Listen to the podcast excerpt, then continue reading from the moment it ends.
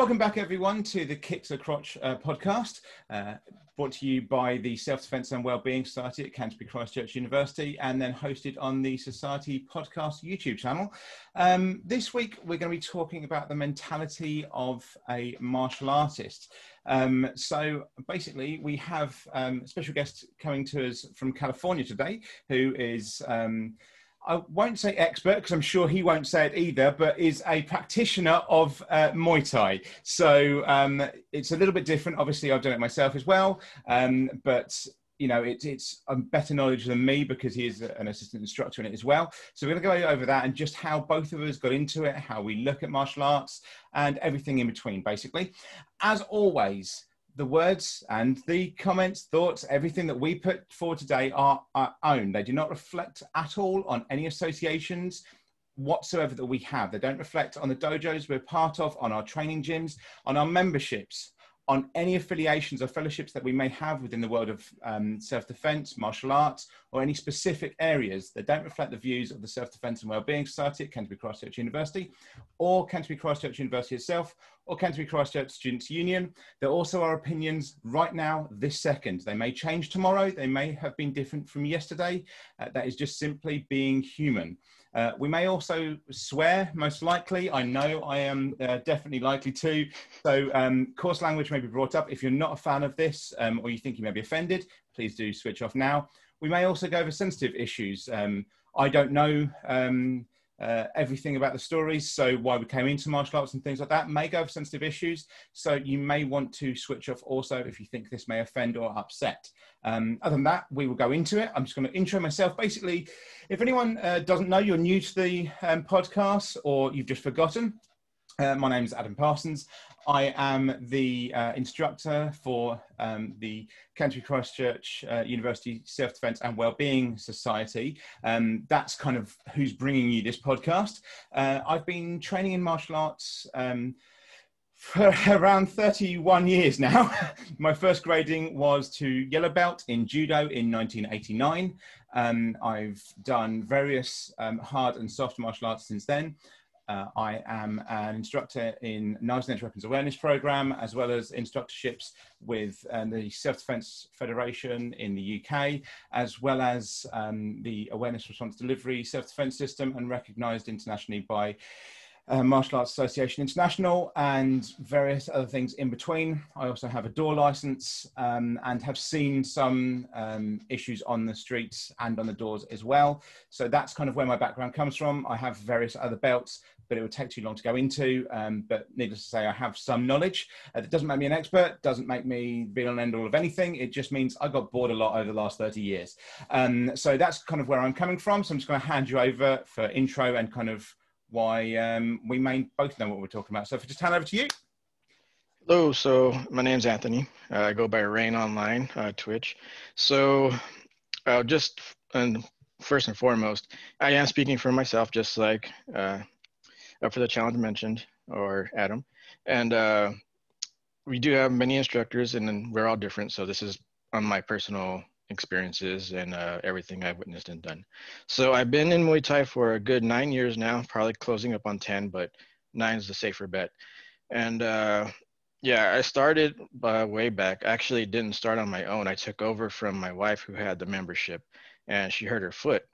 And uh, the instructor, the owner, he was cool enough to be like, uh, well, she's hurt. She's paid her membership. Do you want to take over for the time being? And I was like, oh, yeah, that's fine and I was hooked. I fell in love. Uh, it's not typical. It's one on one, and yeah. So, like six years later, I became an assistant instructor. Been doing it ever since, and then I'm working on becoming certified myself uh, for the U.S. So my uh, academy is called the Muay Thai Academy International, or International Academy, however you look for it.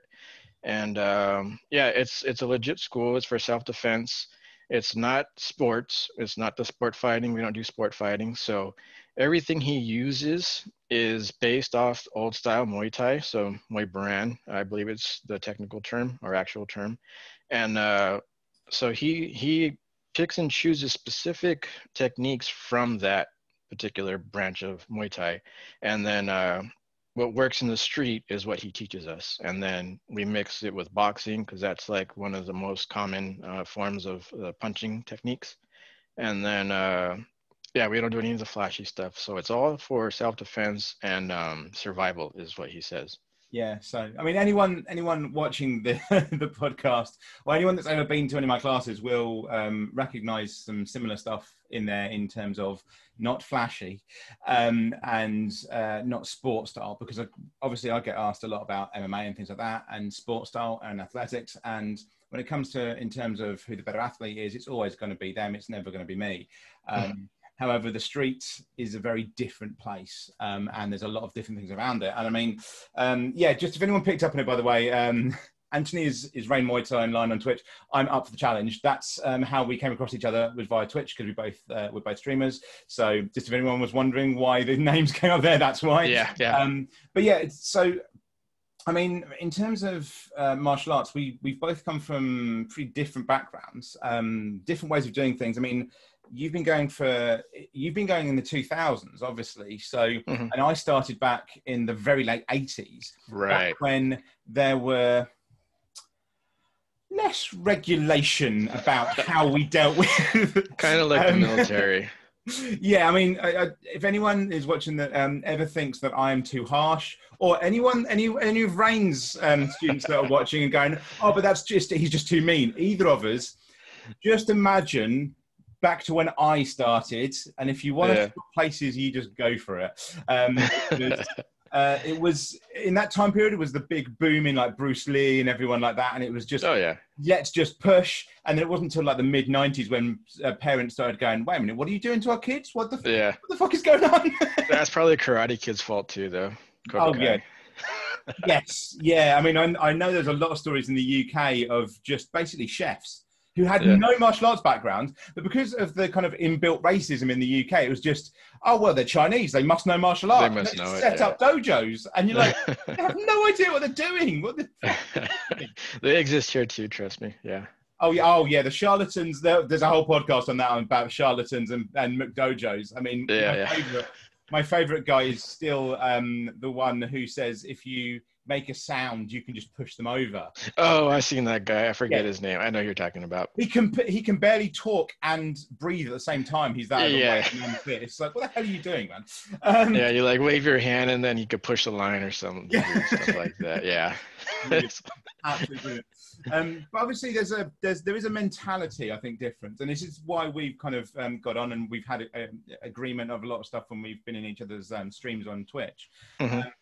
Because there is a mentality, especially I think uh, potentially we've, we've, we've said uh, we were saying last night um, when it when it hits kind of instructor level or even just around that that there's a mentality that just kind of it, it's just there. It just kind of clicks because you start to realize certain things or certain things start to fall into place of like oh okay I need to think like this or I need to be like this. Like you were saying with um like you don't do the flashy stuff. It's not mm-hmm. you know you're looking at things actually working and my, I mean, my way of thinking is always in terms of self defense is if it comes down to nothing else, you don't know what you're doing, and suddenly your brain's trying to take over, just punch them in the face. If nothing That's all else, it takes, really. Every just hit them for God's sake. yeah. It's like, oh yeah, but there must be something special. Yeah, punch them. See, that's what a, a thing too is. What our, our instructor tells us is like yes, you want to be the first one to be offensive if you're getting into a confrontation, but you really have to, especially here, because everything's about you're on camera now, so you're getting recorded, blah blah blah. Yeah. yeah. So he says, I mean, if it's gonna come down to it, and they're like in your face, they're not gonna move. They're they're set on fighting you or whatever the reason is. Be as fast as you can with the punch or whatever you're doing, and get out of there. Because one, if his buddies come. Two, if you're being recorded and it's like, hey, this guy did this, and if if you get caught, you get caught. But like, I mean, what can you do if this guy's threatening you? So it's better than waiting for an attack, especially if he's gonna attack. But at the same time, it's it's a catch twenty two. It's a double bladed sword or double edged sword because if you do it, you're the aggressor. But then if you don't and he hits you first and he actually gets you, you're in trouble. Well, it's, so, it's, weird you say that because I don't know how the law would specifically work because obviously it's slightly different according to state. It's tricky. Yeah, it's so tricky. there is a very specific thing called reasonable force here, and Ah. actually, being the the aggressor eh, is fine. Basically, as long as in that moment, it's reasonable force is your interpretation of danger in that exact moment. So if you Mhm. felt that you were under imminent threat and you took the first step, that's actually still classed as self-defense. There's no aggression with it. That is still self-defense because you were in imminent imminent threat and it stopped. Very lucky. Yeah, so it's it's it's hard to do because that's a that's technically the law, but the Right. problem is, of course, is that judges are very rarely martial artists. Yes. exactly that the, the zero martial arts they don't care so yeah that's the thing though is that uh you you like you're technically you're on the defensive except if they just see you throw that first punch they don't care at that point it depends on well like you said it depends on who it is Yeah. so i mean your best bet like what he tells us is if they're in your face like they're they're looking like they want to hit you uh either step back, like keep your eye on them, keep or create distance, or just like get your hands kind of higher. So at that point, one, your defense is coming up, and two, you can just like nudge them back. And then if you feel that tense up, like they're gonna strike, then you can get into your full-on defense, and then just start waiting. And then you it goes like whatever happens is basically at that point. Like you know how it is. It's split second. So Yeah, and I mean it's it's um it is quite funny because you're saying about that and the different stages actually echoes um how we do certain self defense here. So we have like a I don't know if it's any similar in the US, but we have a traffic light system for Mhm. it. So it's basically uh, white, green, amber, and red, and it's basically um, it tells you at what stage of alertness you are. So most people go through the world go through the world on green. So they're not Mhm. completely clueless, but Right. they're doing their day-to-day stuff. So they're just they're just kind of on autopilot. But then you might see something suddenly in amber, and now you're you're starting to okay, we now i need to look around, and then at worst you get into red. And now you're suddenly you're you're, you're now in an actual alert mode of doing stuff. So it's a very similar way of of looking at stuff. And I think that is like saying, like we said about the whole thing, is the uh, the mentality that that becomes ingrained into you because we've we've talked before about the idea of muscle memory because I think that becomes part of the mentality that you understand that you aren't really in charge if something happens. Like you don't get to choose. You, you've already trained. This is the reason you've trained for years and years and years. exactly. Is if something happens, you aren't the one making the decision. So many people are under this impression that, oh yeah, but if it happens, oh yeah, but then I'll then I'll turn into Bruce Lee and No. uh, Jean Claude Van Damme, and I'm just going to do everything. And it's like, no, you won't. You're gonna they most won't. likely, if you haven't trained, just cower in a corner somewhere. If you're Yeah. lucky, you might you might flail out because you're just a big guy and you you think you can. Right. But if you've trained, you don't know what you're doing until probably afterwards when you go, oh yeah, oh he's on the floor. Okay, Um, that is exactly right. Uh, yeah, that's that's. I mean, that's how I train when we're doing sparring before the whole COVID thing. So when like when I'm sparring, and then this guy's actually trying to hit me, girl, woman, uh, women, we go, we have both uh, genders. So anyway, um, like I'm not. I'm not thinking about my next strike. I'm not thinking about blocking. I'm watching their shoulders and I'm just reacting to what what's going on in that second. Well, not even the second. It's, it's it's so quick. Like I see an opening, I take it if I see that arm starting to move, my arm's coming up to block or I'm uh, parrying, etc. And then it's the same thing in the street. Like you don't stop to think when you're in a fight when you're training. So it's not going to be happening when you're actually having to do it because like you're just you're just acting. You're not thinking about acting. You're not, oh, I'm good. I have this whole plan figured out. It's just like anybody else says, especially boxers. Like, uh, what's the famous quote? Uh, your whole battle plan goes out the window until you get hit in the face. like yeah. Yeah, in the face. Yeah. yeah so i I mean that's that's true You- you're not thinking when you're fighting like if you are if you have a strategy i mean i guess somebody like mayweather probably has his own little thing but no he actually he's muscle memory too because he just he trains it so much it becomes a reflex for him so yeah a perfect example like it, it, it doesn't it's not about thinking it's about reacting all about reaction Yeah, and I mean it's even uh, uh, you you tend to see your mistakes the second, like you say, the second you get hit. I mean, I was stupid enough a few years ago. Um, it was for charity, and it was a charity that I was supporting. Um, I decided to do um, some boxing. Now, at the time, I hadn't specifically done boxing only, so for me. Bit boxing includes everything else. So Mhm. you know, Mhm. right. um, I hadn't expressly just done that, but I stupidly, I mean, this is a few years ago. I've since done qualifications in it, so I'm not quite stupid. But it's a few years ago, and I was just, I just had the mentality of, well, yeah, I can, I can just do it. I mean, I, I know how to punch. That's fine. I'll do it. And then I yeah. got into the ring, and exactly as you say, I'd been warned that the guy could hit, and I just thought, well, that's fine.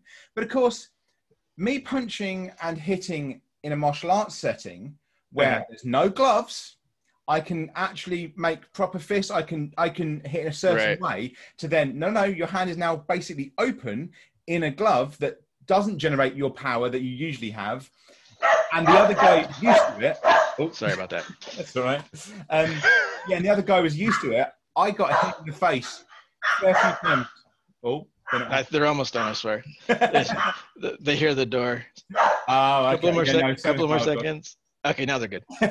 But yeah, Um, sorry, sorry about that. That's, that's absolutely fine. I mean, I got I got hit in the face. Um, I mean, I think in the first minute I was doing all right, and then I Uh-huh. got hit in the face and just suddenly went, "Oh shit! Okay, no, he does hit. Okay." Yeah. I mean, I found out afterwards he actually turned semi-pro, but Yeah. so Oh I was so stupid. I didn't I didn't think about it because Yeah. if I'd have, if one if I'd have known he really did hit like that, I wouldn't have even tried to go in. I'd have spent most of that match defending myself. Right. Exactly. Just keep your hands up.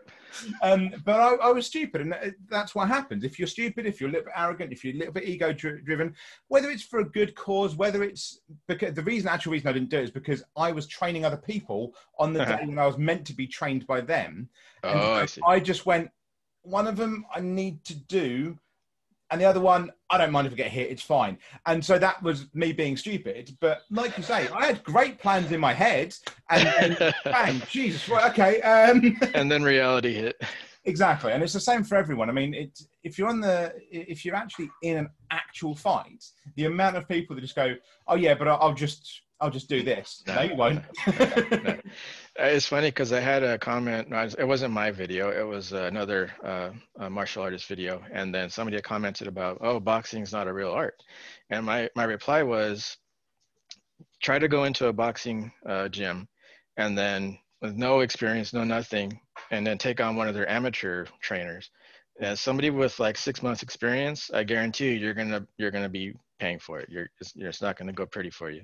and that goes for like any other martial art walk into there thinking you can take on somebody without any experience the people that are actually training are going to hurt you Yeah. so I mean, yeah. I don't know. I don't know if you'll agree with this one because we haven't brought this one up before. But um, I even say this. I say this quite a lot against um, when people have a go at certain martial arts, and I always say that will completely depend on how and why you're attacking that person. For instance, if you're at a good length and you know there's a good distance where they might be able to kick you, Mhm. and you're having a go at a, a guy that does savate or kickboxing, Uh-huh. you're fucked.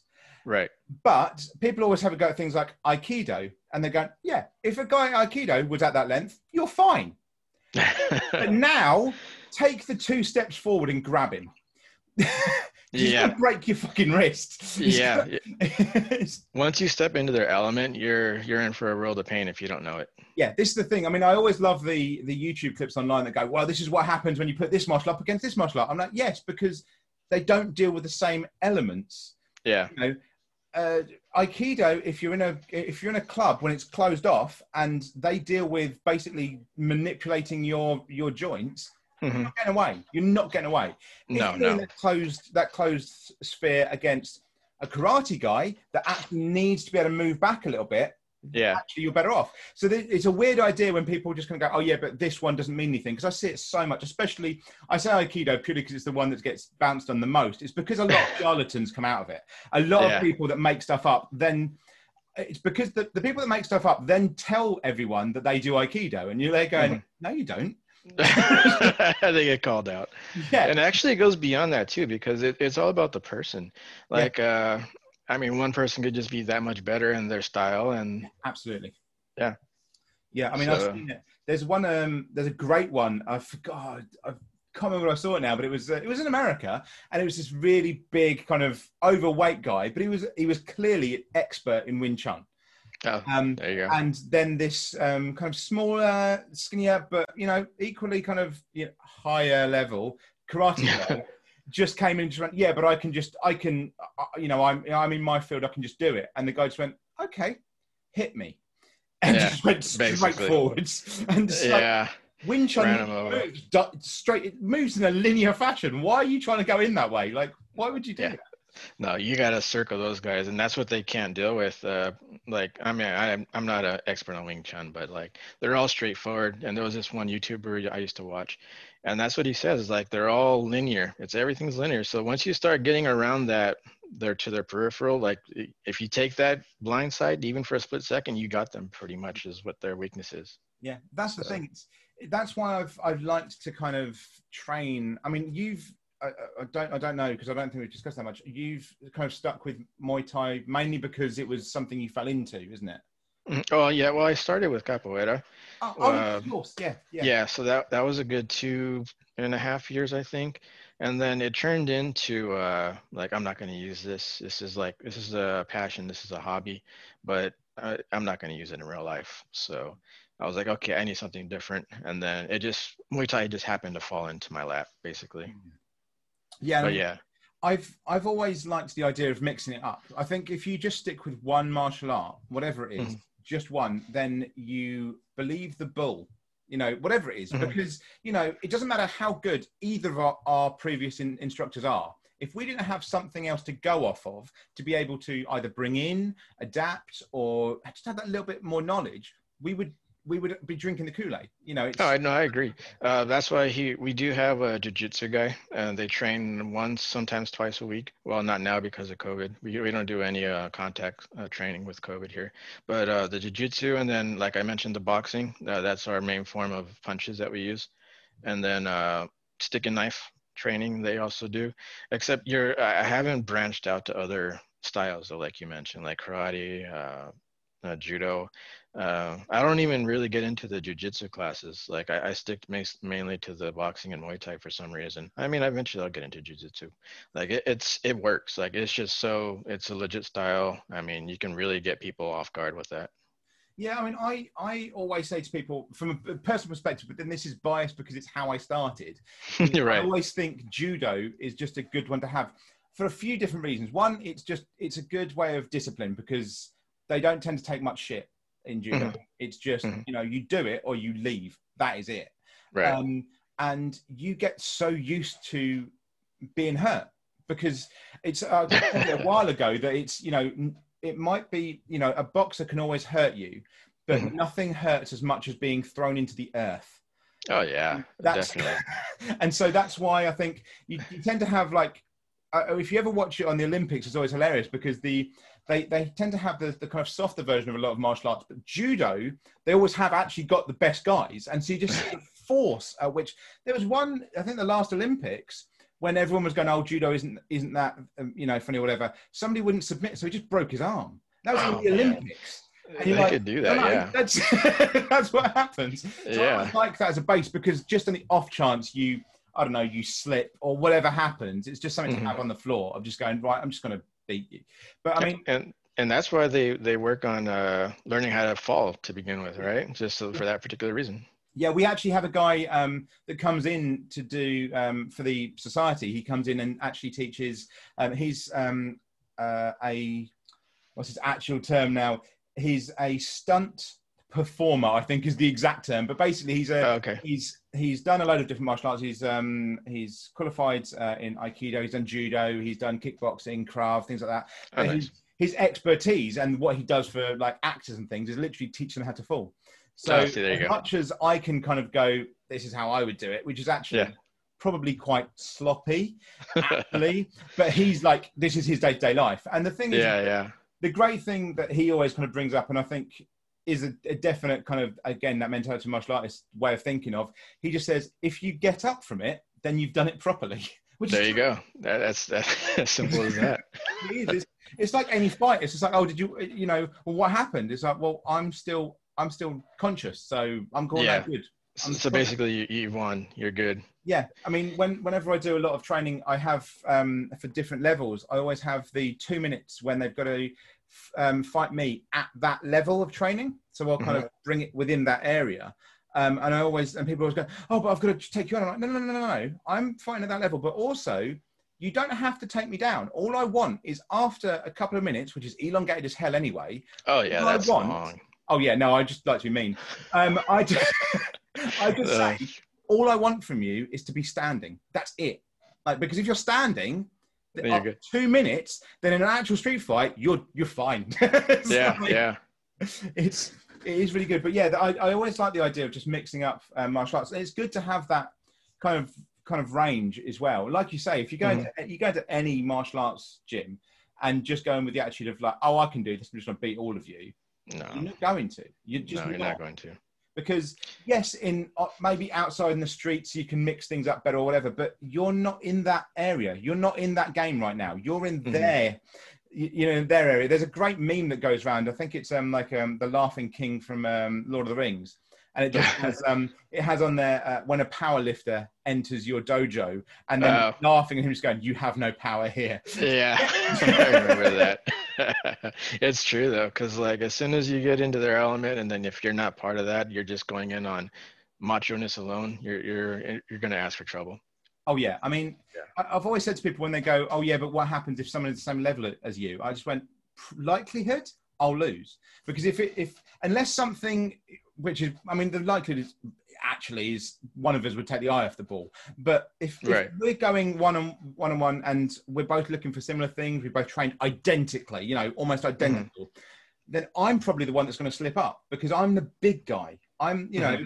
I'm six two, broad shoulders. I'm the one that's going to go. I'm just going to use strength, and then I'm going to wake up. And you know, it's, yeah. it's it's that kind of way of thinking. I No, I did that too with my training. Uh, like I'm I'm not as tall, but I'm like I have this upper body strength, so uh, I would go in. hand side um, punches, man. I've seen your video. Yeah, yeah. So I- and I would go in, and then if they were just too close, I'd simply just push him off and then and re-engage.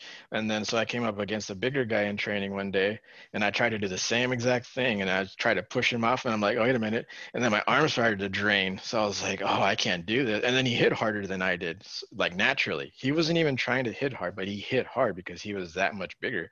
So I had to like really, I changed it up on the fly. So if I stuck into my game, like kept going the way I was going, I probably would have got hurt bad. yeah, it's and we were just training too.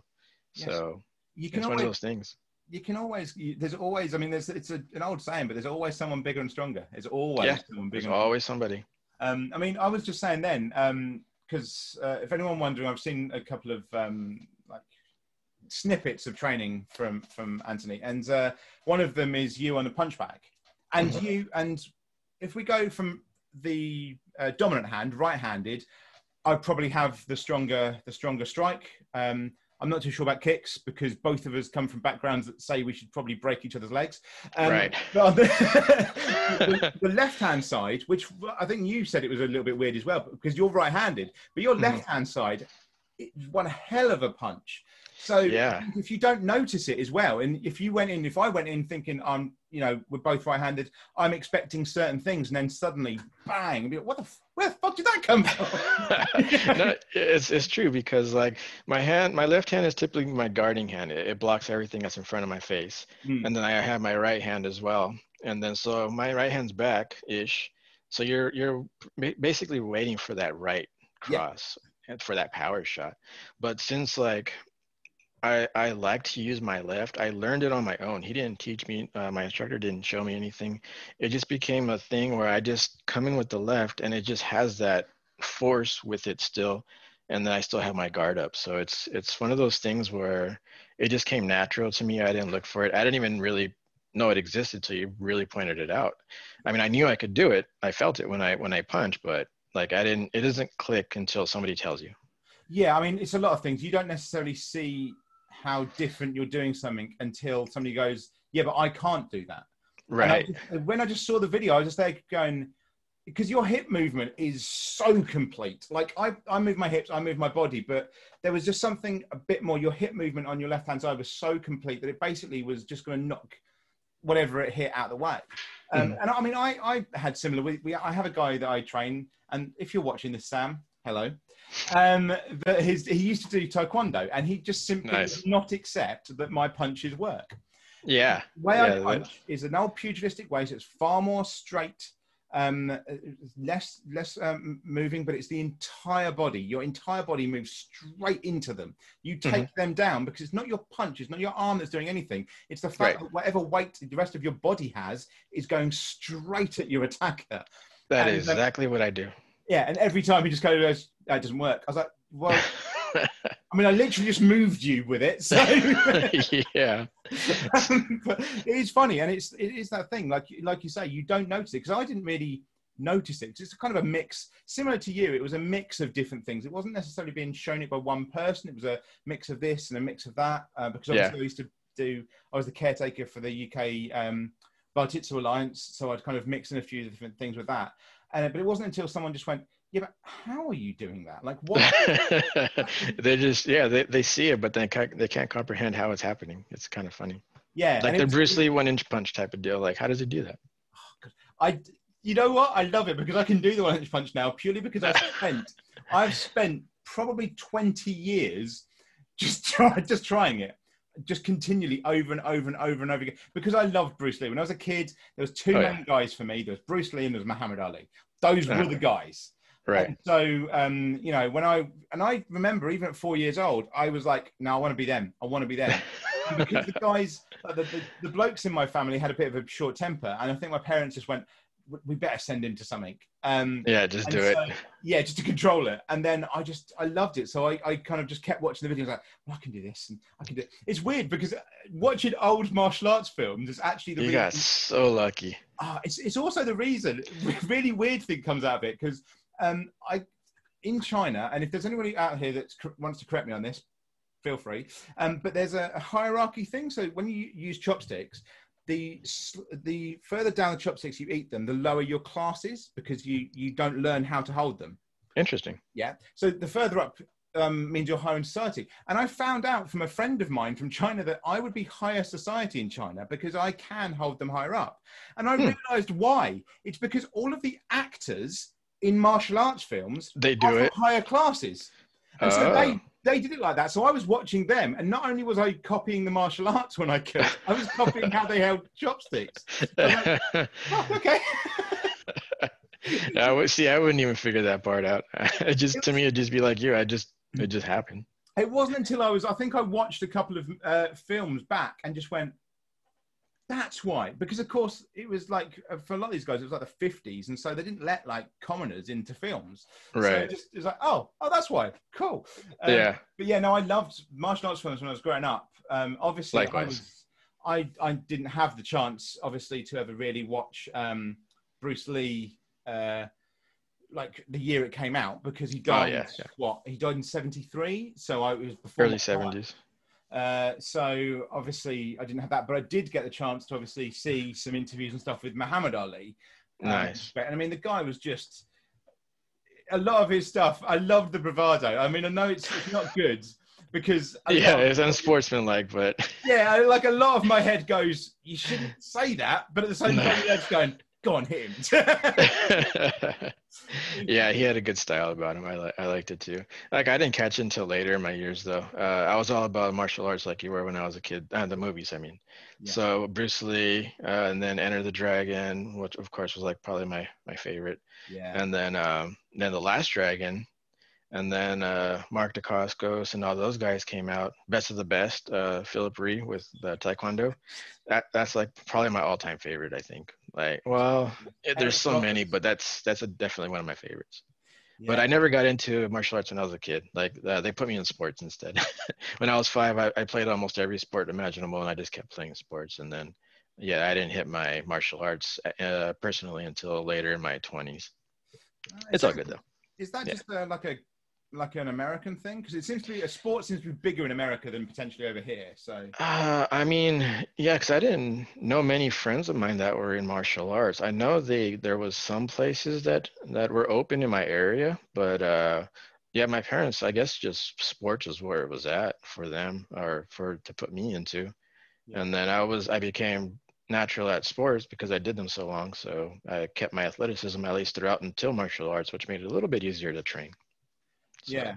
I mean, I'm very kind of the other way. I mean, I, I, I dropped out for a little bit as well because I, I, I put on a lot of weight. If you ever go into, oh.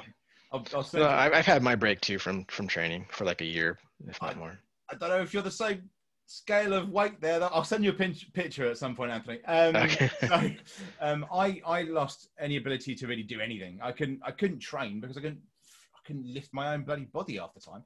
Yeah. Um, but but then I got more into it, and it wasn't until I had so when I kind of properly came into it and started instructing more than just just the learning was probably about 10 years ago now it was Mhm. a housemate of mine when i was doing um i was doing a degree somewhere and a housemate of mine was from um burma and he'd learnt Muay Boran. And Oh, his nice. dad his dad was like um a, a, like a local champion or whatever but his dad he got it from the source. yeah, and his dad had literally said to him when he came over to England, if you want to learn how to do complete fighting, you need to learn a soft martial art. And then I lived with him, and my background was judo, jiu-jitsu, aikido, and so he just went, "Can you teach me some stuff?" And it wasn't until suddenly we started moving into it. Like he had um, a friend of his who was like six foot four, um, huge black guy um, called Tyrone. Who literally? I know that sounds like a stereotype, guys. That is literally what he looked like, and that That's was his his name. Um, but he, uh, um, because uh, he was going, oh yeah, but you can do it on me because I'm smaller. I just went, okay, Tyrone, grab me. And then he was like, oh, you've got to teach me. And suddenly I was like, teaching me. He went, oh, why don't you teach this properly? And I was like, yeah, why don't I? And I started doing the the courses and actually Nice. doing it properly, and then put my own stuff together and started looking into that more, and then looking into the knife, um, uh, the, the stuff with knives and uh, Mhm. else. I mean, until COVID, I was on to get my um, become a sifu in Tai Chi, and also- I was also going to be doing um, to get my. Um, uh, I've got to say that the Katulong Guro in Filipino martial arts as well. Okay. so- So not not a not a screamer, but their actual martial art. Yeah, the full Filipino. Right. Yeah, yeah, yeah. So um, basically, a Katulong Guro would be your level, so assistant um, in it. So uh, Nice. that was what I was literally. I should have been Catalan. You're all over the board. now. Yeah. um but because i just loved that because i loved the idea of doing tai chi at one end and that at the other because it just i love the mix and the Mm-hmm. the my mind will be centered without me realizing it but at the same time you know stay the hell away from me oh, uh, that now that you mentioned it too, is uh our instructor. He actually he was you basically. Like he was former military, so like he has a I'm, whole not big old background. military. We're all No, out. no, I'm not. yeah. okay, yeah, it's not not that part, but uh, he's he's the one that was traveling the world, uh, learning martial arts from various like the actual uh, whatever the country he was in, whatever their martial art was. That's where he was training and learning. So he created that himself, and then he grabbed Muay Thai as his base. And then from then on, he uh, basically said, "This is this is Muay Thai, but I'm giving you what I've used and what's tried and true, what works, and uh, basically it's it's kind of like you, but in one per. Well, actually, he's just like you in that sense, I think. Given how you've spoken about your instructor i will take that as a great compliment oh yeah, no, he is the most dangerous man I uh, I will ever have met, and I'm probably gonna meet a lot more people in my lifetime, but he is just so scary just watching him. I mean, he's not even trying to hurt anybody. Okay, so uh, he actually joined us in sparring one day. So we were sparring, and there was two people in front of me before it was my turn, and I'm watching him, and he's he's just so quick. He's just right on them. He's throwing punches, and then they, they all they were doing is defending. So I come in and I'm like, I'm watching and I'm nervous. And then I actually get in, put my gloves on with them, and I'm looking at him in front of my face now. And then, so he comes at me, and the first thing I do is teep, which is the push kick, and I pushed him off. And then he- actually, his smile, because he did not expect that, and the fact that I did it. And then I engaged him, and then he threw his guard up, and then he came after me, and we exchanged like two, maybe three times, and then finally we stopped. And when we were done, he was like, Anthony, you're the only one that ever uh, engaged me. You're the only one that went on the offensive. And I was like, I'm sorry, sir. I wasn't even thinking. I was just, I was just going like how I was telling you. I wasn't thinking at the time. Like, I know this man is dangerous. I know he can kill me, even though he's not going to, but it's, it's training. Yeah. But that wasn't going through my mind when I was engaging him. So yeah it, it, you have to learn how to turn off your mind. Yeah, that, some some people are just scary. Like, I mean, you're saying about my your instructor. One of my instructors is the same. So I did. Um, I did a course a while ago. I got severe concussion when we did sparring because basically this was um, a this was an instructor's course for people who were already instructors. It was set there. Our instructor, the guy in charge of it, was a former Israeli Defense Force guy. Oh yeah, so there. And he's he's um, I, I, don't know if I mentioned it to you before, but there's a, a, writer called Terry Pratchett who, in one of his books, he talks about the idea of the small, balding, smiling man being the most dangerous person. That is literally this instructor. He's about five foot, so he's tiny compared to short. Yeah. Um, you know, bald, always smiling. And I remember I was sparring, um, and I stupidly, and it's quite funny because it was Muay Thai. The guy who I was sparring with is the former North of England heavyweight Muay Thai champion. Oh wow! He's about he was about six four, six five. He certainly was bigger than me, and I'm six uh-huh. two. And um, basically, I stupidly, what I should have done is gone into my stance. What I uh-huh. did was go into his stance. I, there you I go. Copied, and I just and it's I was. You already won the battle. Yeah, yeah exactly. he got you mentally. Second, second I went into stance, he just took me down, and so he hit me so fast, um, and with with just such ease that I hit the ground sideways. Oh, and wow. So I just got severe concussion. I didn't realise. Like I, the stupid thing is, this was what twelve o'clock on the Saturday. Uh-huh. On the Sunday, I carried on all through until 8 p.m. that night, carried on again the next day until about 12 o'clock midday that day, and then just went, I don't feel, I don't feel right. And it wasn't. Oh, that's harsh. I was kind of glad myself, although stupid, but I was glad myself that I'd carried on because the, one of the other people I was sparring against is a, um, a, a, bodyguard from the Middle East. And he, was, oh. and I was sparring against him as well. So I was stupid. But the great thing was, is that after that happened to me, my instructor came in and he just went because he basically background checked all of us because you couldn't get on mm-hmm. that course until you know everything about you was in his possession so he just went and i hadn't shown him my stance but he just went into it he just had figured out from what i'd done he just went yeah but adam i know I know your background. You should have done it, done this. Went into my stance and took the guy down without even breaking a sweat. Wow. Five foot. The guy's six four, six five, and he just took him down without even breaking a sweat. And just and then turned to me as if he'd done nothing and just went, "Oh, well, that's how you should have done it, Adam." I'm like, "What the fuck was that?" see, that's the kind of stuff you see in the movies, but it, it actually exists when yeah, they're real. I mean, when it's it's ridiculous. I've seen him. He he really hates this video being out there because he hates himself being recorded. I'm a bit dodgy about it because of certain things, but he hates himself being um, recorded because you know if you want to do it, you want to be able to do it properly, which means you've got to train.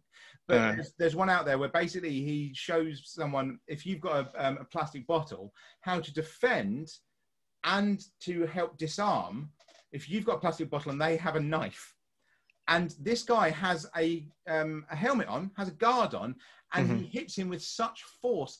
If at the end of the video they had to cut it because he knocked him out. Oh wow! yeah. Like, Jesus Christ, that was a plastic bottle. Yeah, and with a helmet too. Yeah. It's funny because I mean he didn't knock anybody out, but the funniest thing that I saw my instructor do was he had a chair and then he was like, "Okay, attack me," and he was just controlling him like nothing, like he was just driving only holding a chair. And he was even he was looking at us doing it at the same time too. So he's just like bam and then he's just moving the chair around the guy's stuck. He can't do nothing. It's like how? It's insane. I'm sure you get a similar kind of thing from your students as i do when people just gonna go oh yeah but you're scary or this and that and you're just gonna go yeah but imagine the guy that trained me. Well see that's the thing too like i i uh, i try to spar with the newer people uh, more than the others because the other ones they don't really hold back. Like they'll they'll teach you the hard way what your uh, what your um, weaknesses are. So I, I, didn't do that. I have a video of it too of me when uh, helping this one lady, and I try to get them to to develop that fighting sense. Like you need to attack me. I'm here in front of you. I even keep my guard low for that purpose, so they can like they see my face, and I'll block. I, I block my face and everything, but. Uh, yeah, I don't force them. I don't hurt them. I'm just trying to get them to first get used to the fact that hey, you're in a fight, and then from then on, if they learn, like I haven't since COVID, COVID cut all that out. Uh, I haven't been able to see the development yet because I haven't been able to get that far. So it's kind of yeah. sucks. It's that change in, um, well, as going back to the beginning, in mentality, it's you've got to get them used to that just switch in how they think because mm-hmm. either they don't and I love this one. I get it a lot when people come to me for self defense and then go, "Oh yeah, but I don't want to hurt them." What do you mean? yeah, no, that's the point. That? that's the point. Yeah, and I mean, and a lot of, and the other one I always say is, it doesn't matter how good you are. At some point, you're going to get hurt. Oh yeah. And so, um, like simple things, uh, you know, of of if you try and avoid me punching you by doing this, I you're going to get hit. you. mm-hmm. like, what are you doing? And so yeah, and then if you throw kicks into the mix, it's even worse. Yeah, and I, it's just going. You've got to move in. You've got if you don't move back and do that because all you're doing is now making it easier for me to take you down because right. now you're off balance. Great. As mm-hmm. I'm just trying to get people used to the idea of look, you're going to get hurt, but it's better to get hurt minimally and take mm-hmm. them down and make right. sure you are the one that's protected than it is to lean back, get taken off, and depending on the situation, get incredibly badly hurt. And it's just that men- mentality change. It's the preparedness to be like, okay, I'm in a fight. Okay, I might get hurt. Fuck it. and you know? what makes it worse too when you're leaning back is you get the full extension from the blow. Yeah. So like their whole entire body goes into it, their whole arms extended. Whereas if you're inside and they're trying to do that same punch, it's it's going to hit you, but it's going to hit you in a spot that's not as dangerous. It might be on the side of the head it's harder it's harder than your face. And they won't have that power behind it. It'll be stopped before it makes that full on impact.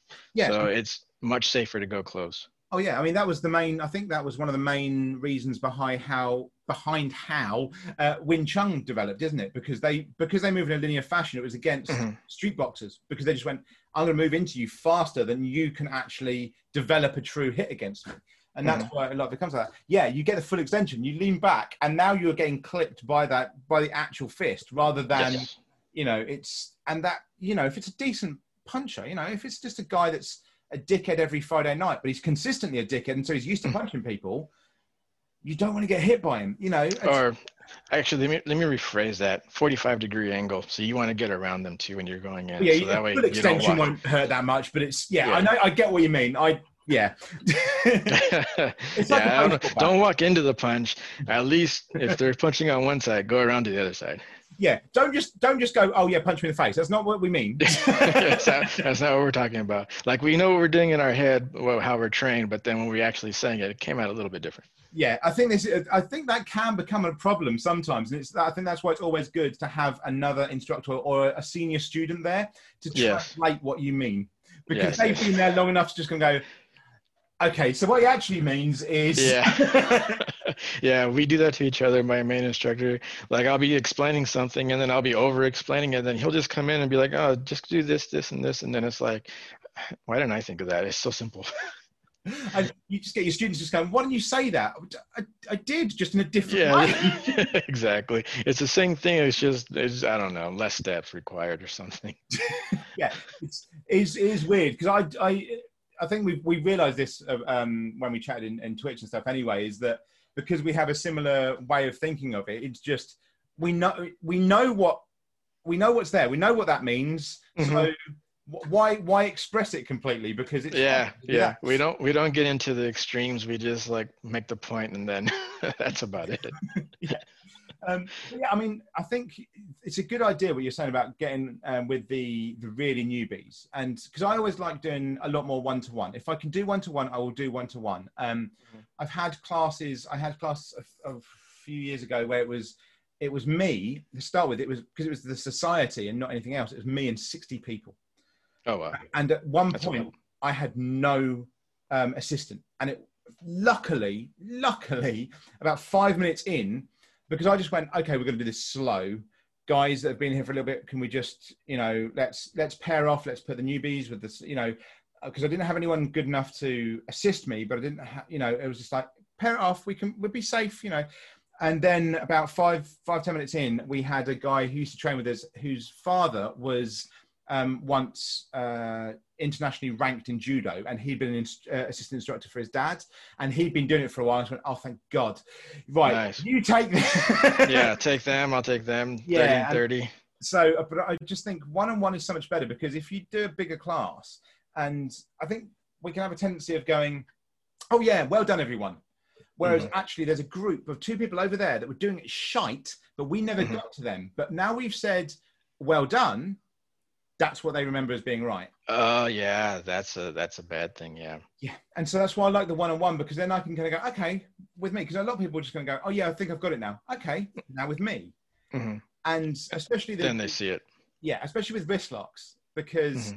If you put a wrist lock on against someone who's either double jointed or can just lock their joints like I can, and you Ooh. don't do it properly, you end up hurting yourself. That's all you're doing.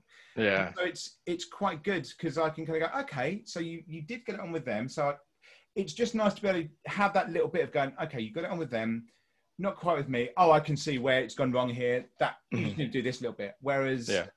otherwise, it's quite hard to get there. Um, yeah. I have weird joints. Um, I I remember I had um, uh, an instructor a few years ago do it, and uh, he tried to put one on, and he just went if I go any further, I will break your wrist, Adam. So I'm not going to. But for the love of God, just tap because I know that you know this is where you should tap.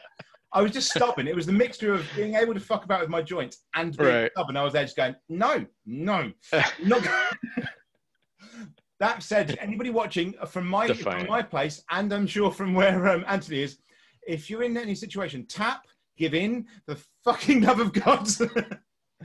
yeah, double tap. yeah.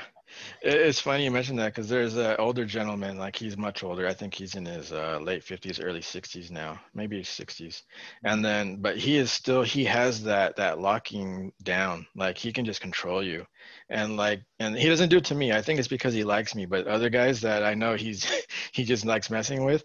Like he'll grab their the whole grab their wrist. He's like, if I want him to fly this way, I just do, and then he does a, whatever it is. And then if I want to go this way, yeah, so he, he does that kind of stuff and it they're they're hurting. It's not fake. It's not like uh, uh what's it called? Uh, like the fake uh, keto guys where their their students are just no flying all about.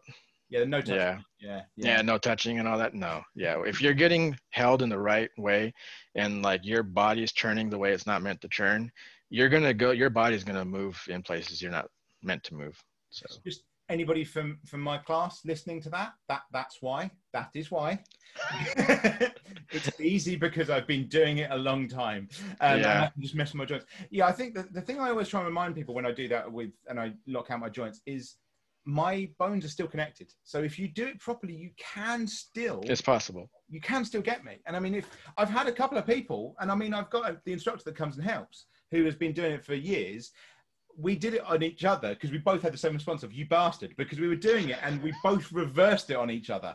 Oh wow! really funny because my class had not really got used to the idea that I could be tapped because yeah. it was like you know I would tap of kind of oh yeah that's about right, but I you know I brought him in and just immediately he's just gonna go okay there and I just dropped to the floor and just going yeah you bastard. Wait, like, Wait what the fuck just happened? I'm like oh you know he knows what he's doing like and but it's always funny because obviously I do it, and everyone just kind of goes, "Oh yeah, but you're just weird." I'm like, no, no, no. I've just I'm I'm a little bit weird, but I've trained a lot, and so is he. Uh-huh. Like, yeah, what happens? Because I think some people can get into the idea of like, oh well, I'm never going to do ever do that, and it's like, no, you. You never know. It's yeah, just the difference is like a, a, lot of people I come across because of where I am in the southeast of England. It's a lot of university people, and it's like, oh well, I should learn something at uni. And it's like, firstly, I'd have been a little bit younger if you want to learn this. There's no issue with it. There's no issue right. learning at university, but it's the mentality. I think it sticks more when you're younger. I, mm-hmm. I, I think you can you can learn at any age, but I just think if it's if if you learn at the same time that you're learning everything else, it's just another part of your education. Right. Um, but also with um, uni people, they want it to happen now, and the amount of people, oh, oh yeah, but I ju- why can't I do it? I'm like because you've done it for an hour. Yeah. yeah, it's not the matrix. You can't just plug in and then learn on the fly.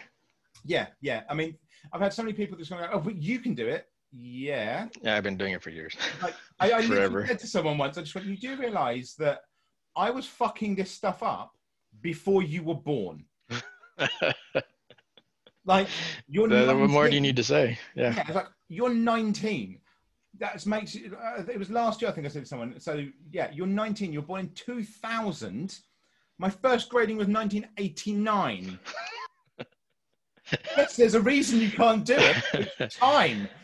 yeah. Yeah, we usually don't get the younger guys. It's rare, like maybe a good handful, but the most of them are older.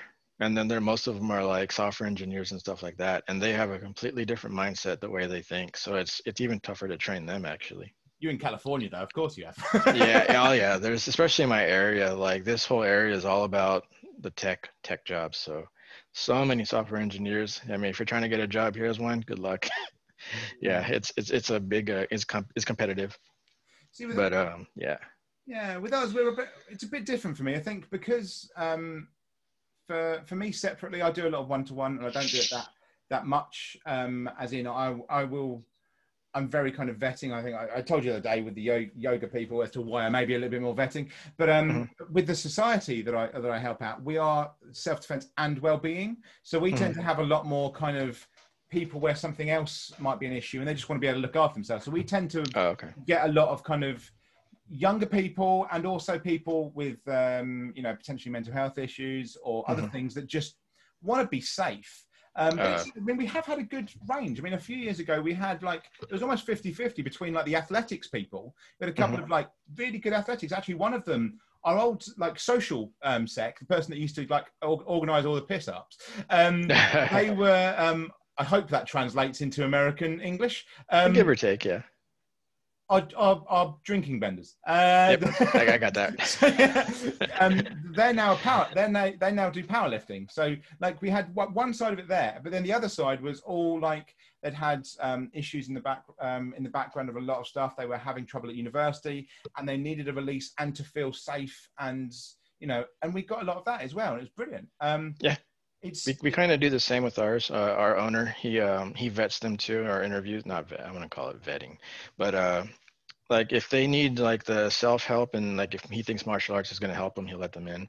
If the uh, but he, what he doesn't let in is like the aggressive people, the people that come in for the wrong reasons, and uh, so he he makes sure who the people that do come in are are good people that they're gonna most likely stick with it and then so it's pretty much kind of the same. It's just not full on mental health uh, improvement but if the martial arts is gonna help them then he'll let them in so. Yeah but if the, yeah it, otherwise he'll be like i suggest this kind of thing like i he, he has huge connections all over so if he knows he can't do it he'll lead them in a direction to somebody that can. Yeah so. I mean, it's good here because we have um, we have a um, I can't remember the exact thing, but um, it's Tai Chi and the weapons side as well. We have mm. the um, now I can't remember if he's former or current, but world champion, like several times world champion, is in my city. Wow. Um, so, and I know him. So when I've had people actually have somebody that's actually one of my students was just mm. like, oh, I'd like to do something that was would help me more center, and I just went, yeah, that's fair because if you can, because the society is a softer version of what I do. It's a bit more bespoke to be soft for the students. Um, and I just went, well, let's not do like one on one with me because the society stuff, you're okay with one on one with me. It's a bit too harsh. I just went, go and speak to him, go and speak to Barry because he is literally, he was, he either is or was world champion. He was British champion two times in a row. He's Jeez. gold, silver, and bronze medalist at various times. He was yeah. in uh, international squad for 20 years. And um, I don't know if you use Blitz um, martial arts gear. Do you over there? Uh, no, I don't think so. Ah, okay, so in the UK, Blitz is like the number one martial arts gear provider. He is even rather funnily for all the Chinese martial arts. He's the model. He, he's the one that is in all the things. he's in the like, commercials. Yeah, he's literally the commercial. So I was like go and speak to him. Like he's up the road. There's no point you coming to me for it because it's not right he's yeah. there. Like yeah, there you go. Um, and it is good having those connections, and I think I think that's that's something that comes with actually um, being having been around for long enough, uh-huh. not talking shit, right? Um, and just continuing with your head down in martial arts, I think is where you get those connections. Because if you're like some martial artists around here, I'm thinking specifically of certain people who, if you're looking at this podcast, you know exactly who you fucking are, um, who are complete charlatans, like certain people who create their own martial arts organization just oh. to give themselves. Oh yeah, yeah. There's one. There's one not that far from me, and actually near where I used to live, who was a, a legitimate first dan then he broke off from the um, the British organisation for this martial art, created his own, and suddenly he's a sixth dan. yeah, yeah, it's it's funny. I've seen that on YouTube a few times, and like they just create their own martial art out of nowhere, and it's basically the same martial art that they're picking it from, and just calling it their own or some. I don't know what they change. You can't even tell the difference if they change anything or not. Well, this is the thing. He didn't even pretend it was a different martial art. He literally just changed the organization. So he just, he was just like, no, I'm doing the same martial art, but this is now this specific organization for it. That's even worse. And now I'm a sixth dan. And you're like, and people trust him. And you're like, look at what he's doing, people. Uh, yeah. Yeah, That- that's think- uh, that's fake. yeah connections i think come come from because i don't know any actual martial artist that has anything to do with him like the, Yeah. everyone, whenever you talk about it like um, one of these previous podcasts uh, with a guy called tom davey uh, we talk about it and we talk about charlatans of like people nearby and there's so many of them there's a lot of good martial artists like i say we've got a, a world champion nearby but Mhm. there's so many like just complete charlatans as well and i think if Mhm. you just keep your head down, do stuff properly, don't fuck about, you know, and you can just deal with it. Um, Yeah. You know, I've, the thing is, I also bring in, um, and I've made connections with people who aren't martial artists, but are just tough guys because they're good to bring in. So we have a, we have a guy who I bring into the society one because I think I, I use it best for conflict resolution, as we call okay. it. Um, and basically, he's called Yeti. Um, Yeti. basically, um, he was known as Yeti because he's a big guy. He's Right. my height, maybe an inch taller. Big guy. He's, he's um, fifty something. He's actually got the same birthday as me, weirdly. But he's you know he's Nice. he's an ex biker. So he's and he's uh, he's a, he's a biker that earned his stripes. So he's a real biker. Um, he's he also um, works the doors as well. So he's a qualified um, licensed doorman in the UK nice. Doesn't have any martial arts experience, but he's a Right. big guy. He's a guy you don't fuck with. And so Yeah. I bring him in, and me and him just stand in front of people and just going to go, get past us. And it's seeing how people can deal with it without, because I think when a lot of people, because we haven't really touched on it, because psychological is a lot more to do with martial arts, I think, than people realize. oh yeah, big time. The first thing people want to do is go, oh, I'll just punch him. No. How well do you think that's going to work out? Because Yeah. he doesn't get you, I fucking will. Like, Yeah. You don't do that. Like if you see Yeti on the door, you just do as you're told. It's like, excuse me, can I get by? No. Yeah. Okay. Thanks. thanks. All right. ya. you know, and I think the one guy who I think it really surprised everyone because we had some people that trying to do and try and barge past, and we had one guy who all he did was talk to us. And there you go. to us, and then That's as it. we were talking, just walked past. And I just went, That's it. There's no tricks. It's just chat to us. If we're there, you know, because we were pushing and going, "You've been fucking looking at my woman." You, he's like, "No, no, no. I'm, oh, tell you what, man. If I have, I'm really sorry. Um, I just, I just want to get home. I, I, I'm sorry if I offended." And just bit by bit, and then he just got to the door and just went, and that was it. And it's, but it was, it's so good. I, I love having those connections as well as just martial artists, but also the Yeah. Yeah. the tough guys because, and I mean, genuine tough guys, not you know, uh, No, I got you. You know, because this guy is he's well known. He's he's got the big beard, like he looks like he's out of Sons of Anarchy. He looks. That's um, what I was picturing, actually. yeah, it's, it's that guy. Um, because I remember he was because he always tells a story about when he worked on the on the doors um a few years ago, and um a uh, a fashion chain in England brought out a T-shirt that had um um motorbike symbol from and I can't remember which he was part of, but he was he's part of one of the I don't like to call them gangs, one of the organizations that Mhm. also exist in America, one of the big Clubs. I think they call Um, them clubs. It sounds like yeah. Anarchy calls them clubs. clubs. Yeah, so one of the big one of the big ones, basically, and they put it onto a t-shirt, and he just went, "Did you earn that?" And the guy's like, Uh, uh, what, "What do you mean?" He just went, "Well, you didn't. it's just like, uh, did you buy that from a shop?" It's like, right. Well, I earned mine. I don't care. However, I know there are people around here that will care. They'll give you two choices. They'll either Uh. ask you nicely to get it off, or they'll cut it off you. I know Yeah. which one they'll pick, and they'll go and fucking change. so, so um, it is quite funny when you have people like that because the great thing is he also did um, a counselling course. So it's really funny because he's he is the epitome of like um, um, you see those guys on like um, on TV that when the, the- was it the God hates fags guys in America when they went and um, protested the serviceman's return oh, yes. there was those bikers that went and stopped them. He Yeah. reminds me of that because, it's like, really kind of a tough guy, but no, no, no, no, we're looking after them. Are you okay? You're all right. Come here. We'll look after you. Don't worry about them. And you know that kind of person. Um, Yeah. It's always it's always quite quite nice. Um, but I, yeah, it's, some of the stories he has from the doors are very interesting. I Yeah, because you don't really come across those kind of people at all. It's like uh it's and then when you do, it's surreal because they they actually exist. So yeah, I see what you mean. I mean, my dad had fun because my dad used to be um, a training officer for the British Red Cross. Um, and so he used to help people out at like festivals. And he said he couldn't get to someone once.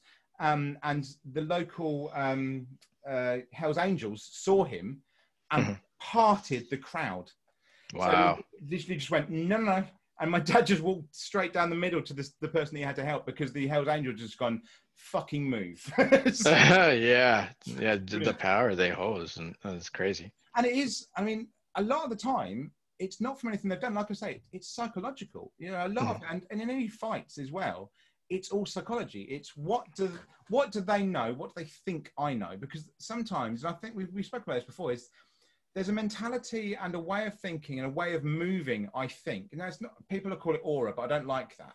It's it's just something you give off when you've been trained well enough that had it been 10 20 years ago or had it been somebody else a certain group might pick on you but Mhm. actually they look at you and go "Mm, Maybe not. yeah let's it's just just you know the way you're holding yourself the way you're I agree. moving. Yes, uh, I felt I feel the same way because about ten years ago, before I started training, uh, I would think of the the same thing. Like the way I carried myself before has definitely changed the way I carry myself now. I mean, I can't see it, but I can feel it. Yeah.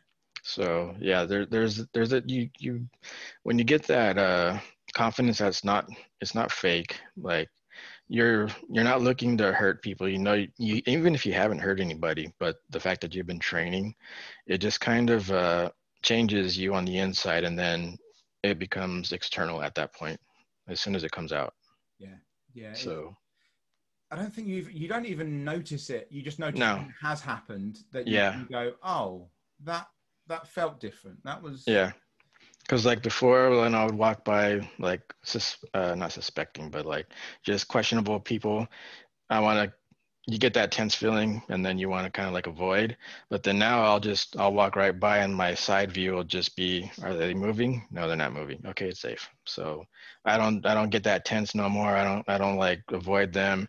I don't make eye contact if i don't have to but i will like say i see you and then keep going kind of thing and then that's that's it i don't need to do anything else Yeah, it's that, and it's. I mean, I have occasionally used kind of psychological tricks as well. Um, I mean, there's that, there's that, but I've the one that I've always liked is um, at certain times, especially kind of younger guys, is going and asking them what the time is.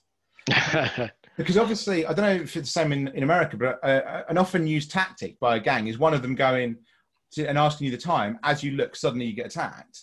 But of Uh-huh. course, if there's a group of six guys and there's one guy coming up to you and asking you for the time, you tend to be like, uh, Let's go. o- okay, and nothing. They never do anything because they're just freaking out, going, "Something's just going on happened?" here." Am I being punked? Yeah, exactly. It's that kind of thing of like, there's something wrong in this situation. Like, yeah. I don't know about that. Um, but, I mean, I, I remember saying on um, uh, on stream. I think it was on my stream the other day about Derren Brown um, in the UK, who's like he's a he's a mentalist. So um, Mhm. by the true kind of old Victorian way of doing it. So he basically Mhm. he's, he's a mind manipulator. But he's um, he was at a meeting of the Magic Circle in London. Um, Oh. And he was in a bright. I love it when he tells his story. But he was in a bright purple, kind of shiny suit, just because he was a you know magician early days. Yeah. And he said that um, basically what happened is this guy was over the road from him having a massive argument with his uh, girlfriend, presumably, and then had looked over and, of course, seen Derren Brown because Derren Brown stood out and just started like shouting at Derren Brown, oh, you fucking give me your fucking, you know, wanting a fight. And Derren Brown's response was just to mess with him because he's mind manipulator. And just his response was, the fence outside my house isn't eight foot tall. And he said the guy just didn't know. The guy, it was like he he malfunctioned. The guy just kind of went Wait, what? and just kind of, and then ended up just they ended up sitting down and chatting for about an hour about how his his missus had just screwed him over because the guy's response just it didn't fit what you're meant to do. Like somebody has a go, Right. you either go in for the fight or you or you fly. You know, that's the response. When somebody just talks Yeah. gibberish at you, the guy apparently it was uh, the way Derren Brown descri- described it was like it was a punch to the stomach for the guy. It was like that kind of what what the fuck, fuck are you on about? And it just took it just completely de-escalated the whole situation. And I That's, that's that. funny.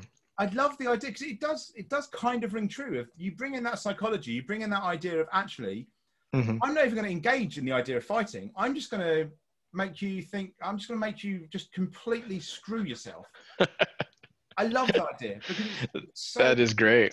yeah. I, I, yeah, yeah. That's one of those things where you, you're not really taught. It's just like it worked, and then you. I don't know how did how did that happen. It's kind it I suppose because he was a mentalist that it just kind of it, it He was. just whereas, it's it's in him. Yeah, whereas a, a- um, you know a kick or a punch would be muscle memory for me or you. Yeah, Messing with someone's head was muscle memory for him. You know. yeah. That's that's one of those things I'd never think of. That's not ingrained in my brain or my muscle memory. Yeah. yeah, I do love it, and I've you know I've always tried to have that um that idea of not exactly like that because it just wouldn't work. I wouldn't have the same Oh, yeah, yeah. but but just having something to just to mess with someone, just to make them think, don't. You know, Don't, I- I used to put on. I've done it. I've done it once or twice at a club. Um, it wouldn't work nowadays, but obviously in the um, 90s and into the early 2000s, the idea of a Northern Irish accent was still Mm. a little bit scary in the UK because of all the, the bombs and everything like that because of the IRA. Oh, right. I used to put on, if somebody was being a complete dick at a club, I'd put on a Northern Irish accent. And kind was you know, you're, you're fucking told about the consequences of dealing with me. And just just say it slow enough and right in their face, they've had That's it to you, legit. They just go, oh, fuck. You just see everything drain of like, fuck. I couldn't even do that even if I tried. Um, so yeah, it was just I don't even know where I came from. I just thought, fuck it, I'm going to try this, and it's just that it's just that silly little thing of like, I didn't do anything. All I did was, Yeah. put on a, a, and I'm sure I'm sorry if you're Northern Irish and you've heard that. I apologise. You're in a club when everyone's drunk. That was fucking perfect. Um, right. but you know, so people people just kind of hear it, and it's that thing of like, if you're in a certain country and you hear a certain accent or whatever, and it just you, they just heard it and just kind of went, ah, and it, it was just so much easier than me having to deal with something else because it's like Yeah. I want to stay in the club. I don't want to go home. I don't want to fuck, look. Just Yeah. funny. So like uh like I don't go to the clubs or anything like that. So I think I told you this before about uh like the one time I got not engaged but uh a possible like well anyway. So I was sitting in my car and uh, I was parked in front of a house because it was easier. I needed to text. And then uh, he walks up and he's in a like he looks gangster and he has a bottle in his hand and he's holding it like uh, backwards but so by the neck. And then he has it down and he's looking at me and he, and he's like, "Hey, hey, are you gonna, what's going on? What are you doing here?" And I'm I roll down the window and I just look at him and I didn't give a mean mug. I didn't do anything like um, aggressive like or anything like that. It's like, "Oh, I'm checking my phone. I'm probably gonna be, I'm just, I'll be right, couple, I'll be right quick." He's like, and then he dropped his guard, and then, uh, well, this is he actually dropped his guard before I said anything. As soon as I rolled down the window and looked over at him, he kind of like stepped back and then dropped his his hand. And that's when i was like i'm just checking my phone real quick. I'll be gone in a couple of minutes. And he's like oh okay i just i want just checking kind of deal. So that's like the closest i've ever been to being in a confrontation. And that wasn't even a confrontation.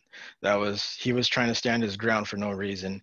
And then before he realized what i even could do he just saw the look in my face with my expressions when I'm walking around are pretty much the same. It's kind of like I'm not mean mugging. It's just like a a calm demeanor, and then that's all I gave. Was just like I can't do it right now because I'm in a good mood. But uh, yeah. yeah, so I mean, it's just that that that confidence, and they sense it for some reason sometimes. So, yeah, I and that's how, that's how I go about in public. Yeah, I suppose, especially I suppose if if they're kind of the gangbangers or anything like that, that there's this idea that they've been around people who are genuinely quite scary, and so they're they're used Mhm. to being cautious, and so if Yeah. you give them that that little bit of look fuck off, that they Yeah. they react to it of like, okay, I don't want any trouble. I'm just gonna I'm Yeah. just gonna deal with what I'm doing. Um, Yeah. and it's it is it is funny. I mean, the, the the mentality is is weird, and I think like like I said, the mentality in in martial arts is so, I think, specific to martial arts because Mhm. it's it's. I spoke about it in a stream the other night. It's the um, the idea that you can do certain things and you can harm someone. Mhm. However, all research has shown that if you can, you are far less likely to. Exactly.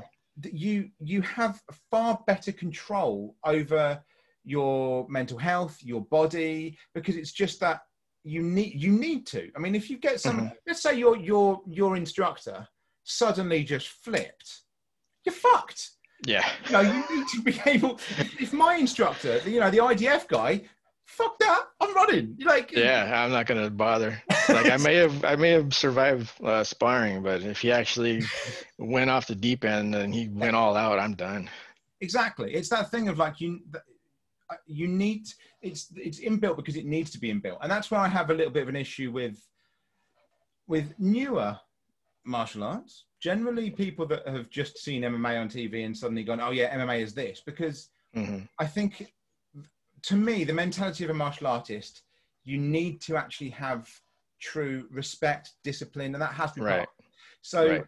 you know that and don't get me wrong most if not all of the uh, mma guys that i have seen in say ufc and things like that do have that Mhm. but the people that want to emulate them don't Right. you know uh, you've got like because people always have a go about people like joe rogan but the one thing i will say about joe rogan is you can't actually deny the fact that he knows what he's talking about when it comes to martial arts You Yes. can't. Yes. He, he yeah, he, he's trained it. He knows. Yeah. you can disagree on everything else with him, but you Mhm. cannot disagree with his experience in martial arts. He's a true, time-tested martial artist.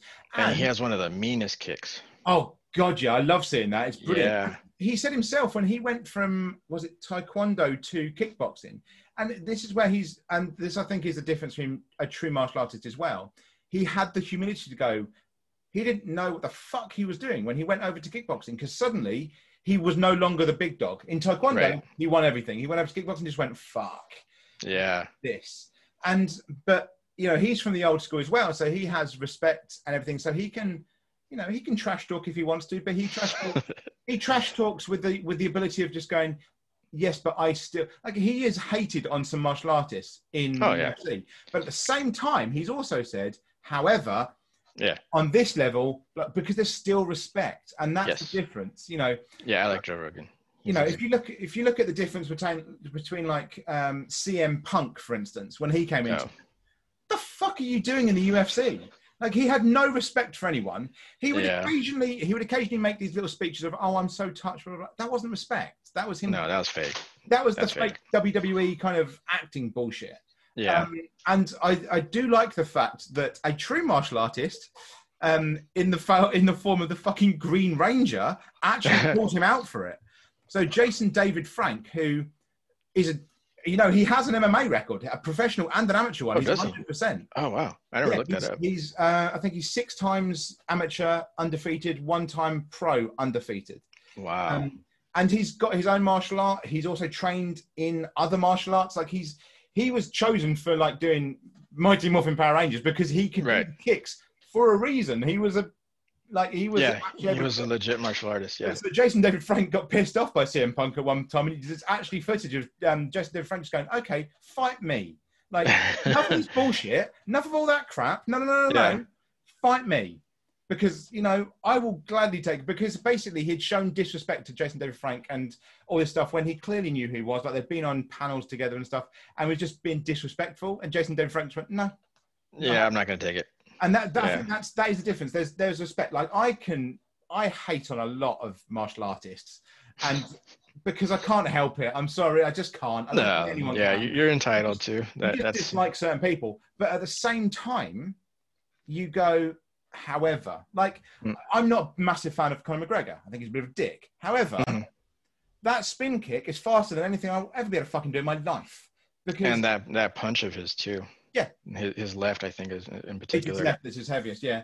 He, Yeah. got, he has got that ability that I cannot do. If I was in an octagon with him, his athleticism completely Oh, outweighs me. Yeah, he demolished me. Out, outweighs me. But that's that's the difference of having. I think that's the difference between a what you'd if used to being called the kind of hard nut fighter and martial Mhm. arts mentality. That's the difference in going. I don't like this person. I don't think they're very good, but So the difference there too, yeah, the difference there too is is that the spotlight. So martial, they're martial artists, but then they're in the spotlight. So they, they they get seen in a completely different view, and Oh. then uh, at that point, it's like we can comment in different ways. So it's like not It's- like an, an actor, isn't it? You just take a dislike into an actor sometimes. You don't know. Yeah, why, just because. exactly, like it's just what you see on screen, so it's kind of different. So yeah, it's yeah, it's one of those things. So you you really can't be held against. Uh, well, can't be held against you for saying commenting on somebody like McGregor or anything like that. So No. I think, but yeah, I think personally, like with um, Joe Rogan does it a lot. I think as long as you actually have the, you know, the respect to to even if you dislike them, to just say, like I, I was saying, you respect the fact that they can do it though. That's that's the thing. You've got to you've got to be able to go. yes, I don't like them, but it doesn't matter in terms of respect because if you're in an actual tournament and you completely hated the other guy, but you didn't show him respect, you're on the floor. You know, Yeah. If you don't show them respect, then you're not understanding that they are. You know, they've learned the same discipline.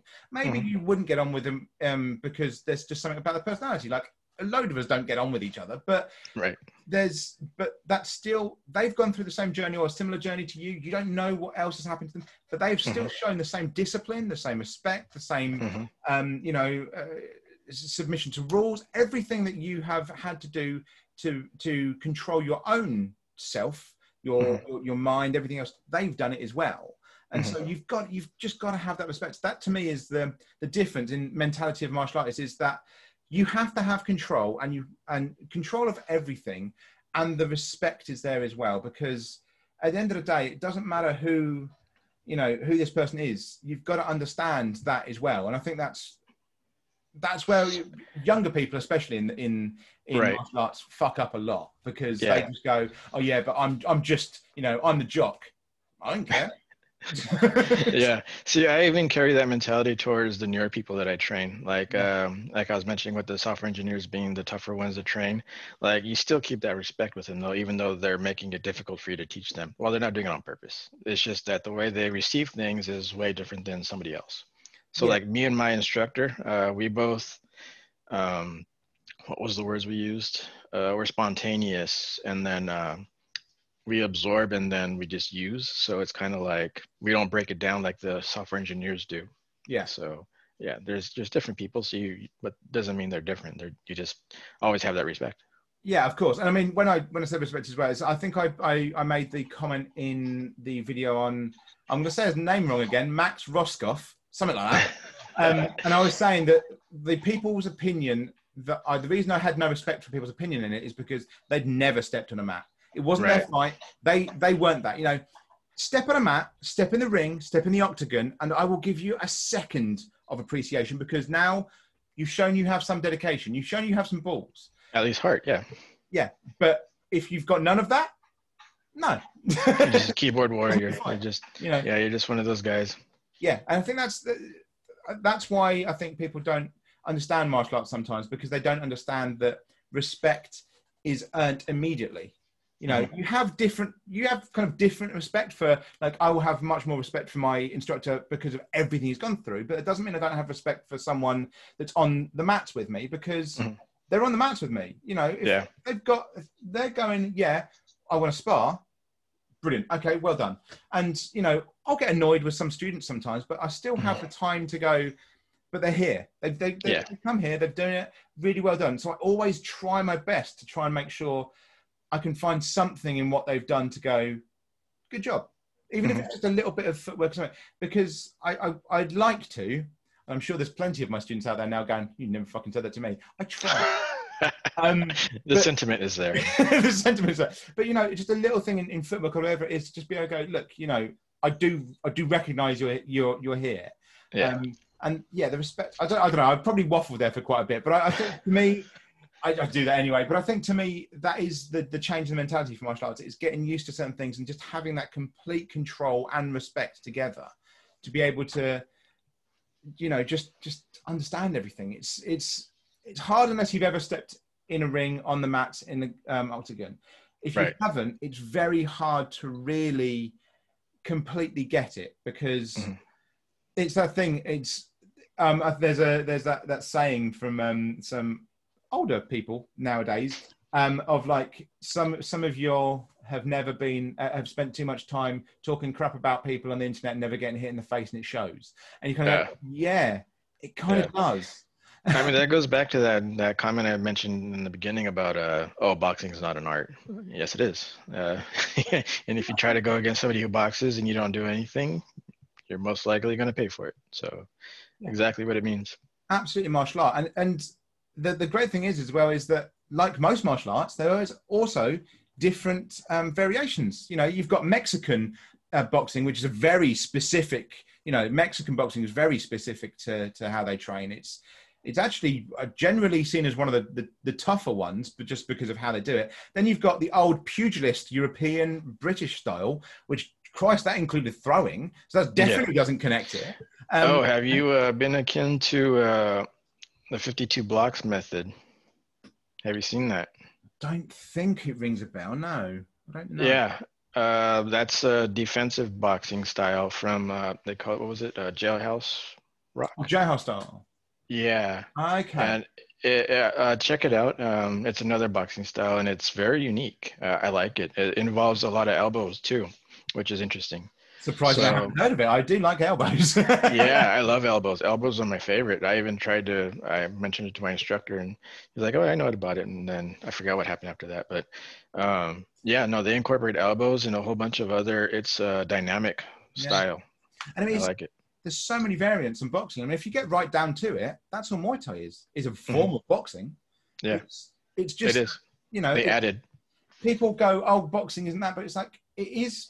It is what it is for where it is. Like there's there's competition and uh, you know the bright lights of Las Vegas boxing. Yeah, Mhm.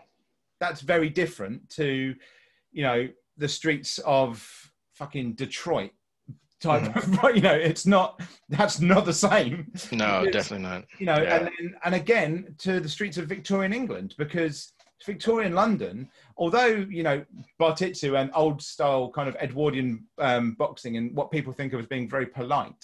Um, it may look like that because that's how everyone was dressed but you can remember this is Victorian London where Jack the Ripper was yeah, fucking like everybody up. uh, Yeah, it was- yeah. He went on his. Yeah, yeah, it was just brutal, and it's just it's all different from from everywhere. We've got to have that respect of just going, you know, we can, you can have your issues with it, and I know that you know all of us will at some point go, yeah, but you don't want to do that. You want don't worry about that much.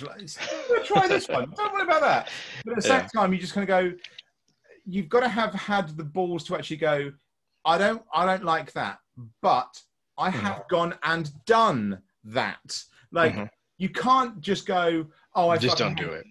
yeah, Why do you hate it? Oh, I, I don't know. I just don't like it. Go and try it. You like Mm, yeah. You have to have that experience, because otherwise you're just spreading false information, and then exactly, exactly. You've got to you've got to understand it at least a little bit because there might be. I, mean, I'm always up for for learning. I think that's definitely in in an ethos of martial artists as well. Is always wanting to learn more. I think mm-hmm. when you when you stop or you kind of you know stagnate, then you've completely lost it. I think with Right. martial arts, you're always going. What people don't tend to understand for, for me as well is that I want to be to be hit. If I'm in a situation and somebody has broken my guard completely, has taken me to go, fucking brilliant. How did you do that? you learn from it. Yeah, There's something wrong with what I'm doing. So yeah, tell me, like, teach me how you did that because it's like anything. You don't know, you never know how to improve if you don't get it wrong. And I right. think I really would. I'd love to be able to just kind of go, "That was amazing. How did you do that?" And that's why I love sparring. yeah, yeah, because there's always that time where you're just going to get clipped and go, Yep, and "Was that have. me or was that him?" Yeah, because uh, one time I, I got hit twice uh, that I that I remember because they were they were clean hits, and then the first time I forgot what I was doing. I I know my left hand was doing something it wasn't supposed to. So I got hit right in the cheek. So I, I like I hit, I turn, and I just look right back up, and was he's gonna hit me again? Oh, he's not. And then I come back, and then but that didn't. That was like, okay, what was my left hand doing that that happened? Yeah. And then the second time was pretty much the same thing, but on my right side. So it's yeah, you have to learn. I don't know if your instructor's got a similar mentality to my old one. My old jiu-jitsu instructor used to say, and this is uh, anyone watching, uh, this is Japanese jiu-jitsu, not uh, BJJ. Um, he used to say, if you got hit in the face, that's your fault, and you you owe the other guy a drink. we should do that. That's that probably people be getting drunk like crazy. Everybody yeah. gets hit. It's like cause I always loved it because I remember being in a class once where basically um, we were attacking from all directions, and I just punched him, and he didn't defend, and he complained yeah. because he was relatively new, and I think his old dojo were a bit soft, and he uh-huh. complained, and my my instructor just went, "Why don't you move?"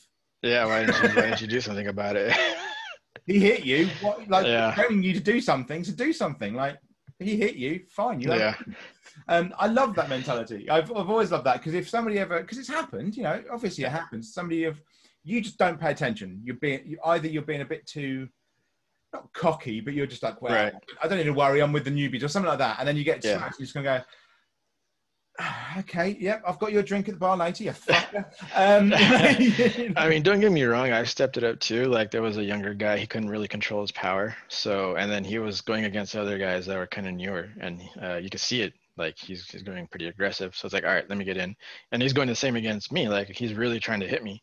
So all it took was one punch, one right, and I do it the way you did it, just a straight full force, not full force, like 50% power, but I put my body behind it. And then when he got hit, his head went back, his eyes closed, and then he was like, "Oh, I just got hit in the face." I was like, "Okay, call it. That's it." So yeah, I mean, you there's there's I, it wasn't his fault, but he needed to learn. Is basically what it was. Yeah. So. I mean, I, that sounds very similar, very different, but similar in in the um, in the approach. Uh, I had a guy uh, with savate a few years ago. It's about three, four years ago. Um, he was a rugby player. Uh, he also did American football. He was about 30 stone, so that's what 420 pounds. Wow. So big guy, and we were doing chokes um, because we te- we teach chokes from the Self Defense Federation syllabus, not specifically mine, but the one I, I can teach. I'm qualified in. We were teaching chokes, and he was doing them by just basically grabbing and picking them up by the neck. Jeez.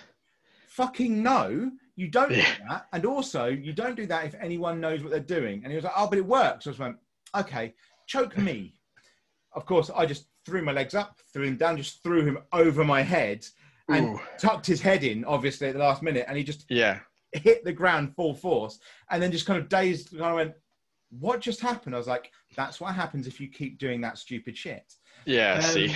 I was like, because I because I think he was because obviously rugby, American football guy, big guy, and right. I just went, no, no, no. And I think the mentality was, yeah, but I'm just bigger, so it doesn't yeah. matter in here. yeah, yeah. Size really doesn't matter at all. It's half the time. I mean, yeah, you got the size, but then there's always that somebody. Yeah, yeah. There's always someone, and I, I have so many of my students that just gonna when, when I'm trying to train them, I'm trying to trying to be meaner as well, and they're just gonna go, yeah, but we're not gonna come up against you on the street. And I'm always like, why not? And also, yeah, well, who the hell? You never know. You don't know who else you're coming up against. What happens if my one of my old instructors is visiting and his wife has just left him? Because I can't stop that fucker either. So what are you going to do? yeah, yeah. There's there's always somebody. I mean, no matter where you go, where you are. Yeah, it's uh, you've you've got to have the mentality. I always say that you should always assume anybody that's going to do something on the street knows more than you do. Mm-hmm. To, you, that, and that's and that's I think that also comes into the respect again. You know, you've got to show that uh, that idea of like I'm going to assume that you can beat the shit out of me. Mm-hmm. I'm going to have that kind of, you know, that that aura again, like I was saying. I'm going to have that, but if there's nothing stopping you, and that what I'm giving off doesn't stop you, and you're still coming at me, I something else needs to change because I'm assuming you're a fucking nutcase. Yeah. So basically, assume that he's your instructor is what I like to think of it. Yeah. I mean, what more can you do?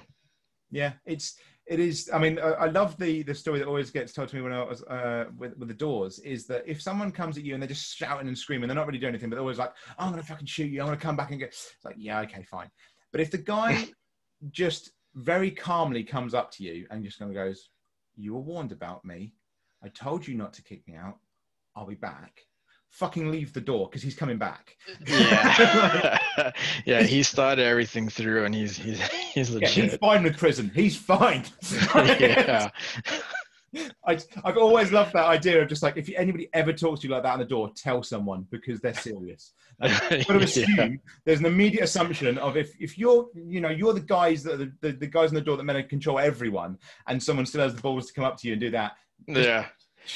Like, okay, congratulations, sir. You own this place. But I do love the the, sh- the shouters. I love them. Like I've been in a bar in Canterbury in uh, in England, and um, I remember being in there with uh, an ex of mine years ago.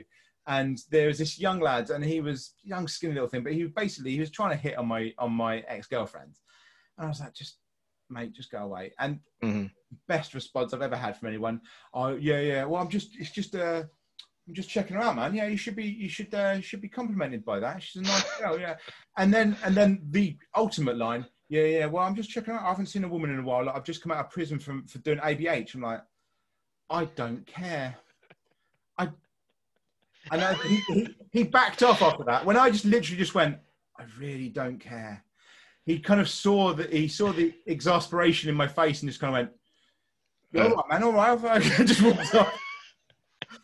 I love people. Oh, that's yeah, that's one of those things where I probably end up laughing as soon as they walked away, or, or I I try not to laugh in their face first off. you try your best anyway. Yeah, it's always that time where you just. I've always said to people, it's it's the it, when somebody shows exasperation at your mere presence, hmm then you know that they will beat the crap out of you. that's pretty much probably what happened with that guy at my window. Yeah, yeah. Yeah, yeah, same same same same type of deal.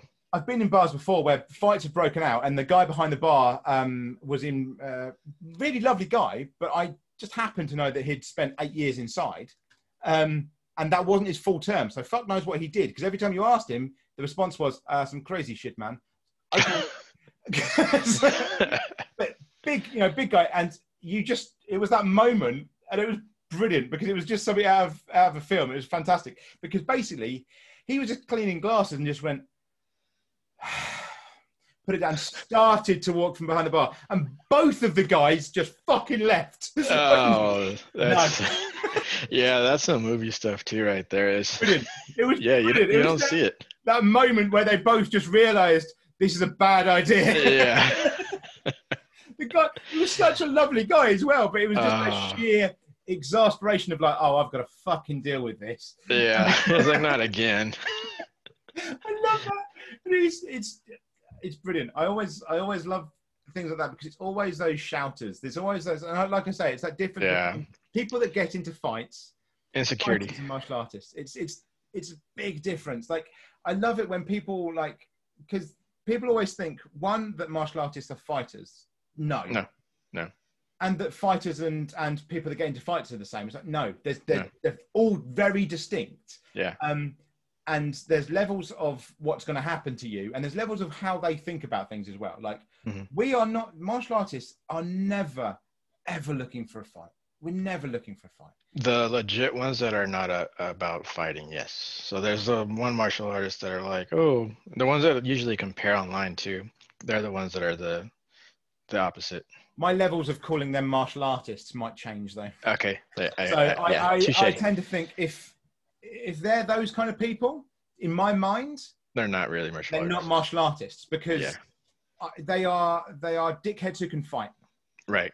That you know that's that's what they are. A martial artist to me is is that person who can take that With the honor and everything, the respect. Yeah. Exactly, and it's like like I was saying earlier, the difference between um, the younger MMA guys and martial and martial artists, because there's you know they can fight, Mhm. but you know there's, there's very different. And I think Right. you know there's there was a lot of research. Um, weirdly, I think it was in California actually about like they they separated out some some kids from like real trouble kids um, in like Mhm. middle school out there, and um, they it was about 60 kids. They they separated them out. They taught half of them martial arts, and the rest of them they just left as normal. And of the uh, of the two groups, uh, the 30 that were left as normal, six of them were thrown out of school Jeez. um, and all of them just carried on being complete asses. Of the Right. other 30, not one of them got back into trouble. Most of them ended up in social um, kind of projects. Mhm. Um, they ended up being like actually helpful in class. Their grades went up. Like everything Nice. improved because they were taught from day one. I think it's the first thing that gets taught very quickly is you may be a big fish in a small pond when you're Mhm. outside of this dojo. When you're here, you're a minnow. You Mhm. know, just deal with that fact. You're not some special hard nut when you're in these walls. yeah. That's the first thing that you learn is, oh, okay. And I think that's when then the respect, the discipline, everything gets built on top of it, and you get you just learn. You just learn actually, okay, I've I'm going to pay attention to stuff, and because you end up learning discipline, commitment, and everything from martial arts, it Mhm. goes into everything else you do. You know, Yeah, it, tr- it becomes a way of life. yeah, I mean, I've been I've been on the streets twice. I was on the streets when I was 15. I was on the streets when I was 27. Um, and I think a lot of the, the fact that I'm not on the streets comes from martial arts because it was my ability at the time because I was done. I mean, especially when I was uh, when I was 15, and actually probably actually no, probably both times I was at the point where I'm like I'm done. But there was a there's still part of you that that just wants to to hold yourself differently, just wants to commit, and it just helped me out. And I think without that, I would have just, I wouldn't necessarily be here. It's, it's. I think martial arts has a lot to answer for in terms of, of of what help it can give to people like that. Because No, I agree. Uh, mine's a little bit different because uh, it was my fear of getting COVID. So Mm. I got an anxiety out of it. And then uh, I get the attacks. But then I learned, I remembered my breathing, uh, just controlling myself. And then eventually the, there it was gone. So it's, yeah, it's kind of one of those things where it'll help you when you least expect it, even if it's not even fighting related. yeah, absolutely, it is it's that like well, like we said all the way through, it's that control you have, whether Yeah. that's a mental control, physical control, whatever it is, it's it gives you um, control. And at the same time, if you have, like, if you're just a person that has aggress- aggression issues, like, it doesn't make you a bad person to have aggression issues at all. Right.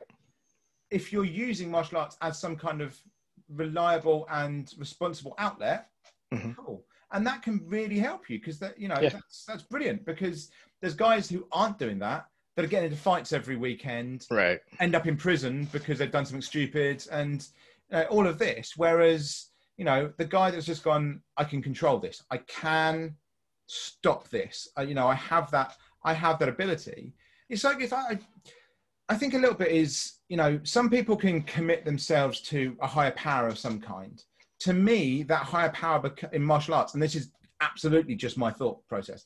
Um, I think that becomes you because you can become so centered and so understanding of how you are controlling of your body that Mhm. that becomes what you're that, that, that has the control that's that's Exactly. your kind of higher power Yep. um, That's uh, pretty much what happened with the anxiety. It's like it was all like I was losing my breath, not losing my breath, but my, yeah, I would, uh, my heart rate would go, uh, my breathing would like, was it not steepen, but uh, short, short breaths, but rapid breaths. Yeah. So just calming down, like breathing in deep, breathing, exhaling deep, and then just, yeah, it's, I don't know. I, I, if I didn't have the martial arts, I probably wouldn't have been able to use that kind of, uh, that kind of um, settling or calming without like professional help or something. Yeah well i mean especially being in america that would have that would have been costly you'd have had a Yeah, that too. attack you'd have ended up going to hospital and then Yeah, god knows how much for the bed and the ambulance yeah, they, they charge you for everything when it comes to medical here. it's not it's not fun. yeah um, yeah we won't go into that um, Mm-mm, It's a whole different ball game. oh yeah um, but i mean yeah it's it's very i mean i've had panic attacks when i was younger and it is it's amazing because it sounds to, to people that don't understand if they hear this going oh well i can just breathe in and out you can't No, it's Unless not. It's more than that. you, you have to take that control you have to be able to just kind of almost disappear into yourself and take complete control i mean Yeah. For anybody out there if you're one if you're wondering or you're thinking that this doesn't make sense to you? Try regulating your breathing now by actually thinking about it. Don't let your brain do it. Actually take control and take the breath yourself and see how hard it is just to breathe normally. And now imagine that you don't have the control and you're trying to bring control back. It is a Mhm. nightmare. So Mhm. yeah I, i'm absolutely with you on that. It's it's you know gives you that control and i think it's just an all-round thing but Mhm. um, we've been going for a while is there anything you wanted to kind of add in that i may not have covered or that i may or that you don't agree with because it's my podcast but that Mhm. doesn't mean you can't you know i don't give a shit if someone disagrees with me it's great Oh no no. Uh, that I I mean, like uh, I've been nodding, and I've been nodding because I've been agreeing, and there's really not much more to the mentality aspect that I can throw out. I mean, we've jumped back and forth on so many different aspects of the mentality of what we go through, especially the last one. That one's important too, having that control. Yeah. So I mean, there's like I, I, mentioned in my stream the other day, yesterday, like you're not yesterday, whatever day it was, like you're thorough, you're, you're very thorough, and then uh, well thought out. So I knew I wasn't going to be able to add anything more than my side. So it's kind of like there's nothing there's nothing special extra that I that I have really unless it uh, creeps up in my mind. But I mean, you've just been so thorough. I can't think of any. It's always good. I mean, I, I, I, as in the same as in martial arts in general, if I'm wrong on something, if I've mucked something up, I'd far, I'd far prefer someone just to go, I don't know if that's right, or at least not from your perspective, because like you said, mm. it might be that because I'm because we're very different backgrounds. Like I'm, I'm, oh yeah, you know, I am the definition of privilege. I am white, male, middle class from the um, from the, the, the nicer area of the south of England. I could mm. not be more of a poster boy. Um, and I, when I started martial arts at the age of four, you're a very different background to me, and so a lot of the stuff, although we have agreements on how it's come about, it could just mm-hmm. be my perspective is fucked. Um, and so it's always good to have someone else's opinion just to go, well, actually, that doesn't necessarily make sense to me, or. Mm-hmm you know, it's it's just like. Oh, I would have pointed that out uh, if I came across one of those those times, but no, I mean the only thing different was just that I've seen it in a different way than you have. Is pretty much all it is. Yeah, and it's so. it is it is good because I mean, yeah, obviously you have um, other issues to have to deal with in America as well. Like, you know, mm-hmm. I mean, we were talking about guns last night. Although yeah. weirdly, we've both shot, and I, I, used to be a member of the British NRA. So right. rather weirdly, I yeah, then, there. Um, and then me and my security with armed and everything. Yeah, yeah, yeah. So it's it's seeing things there. Um, I suppose the difference is in America, everyone has a gun, whereas in the UK, if you come from a privileged background, right, then you probably have um, can get to a gun because it's it's it's people like that that shoot.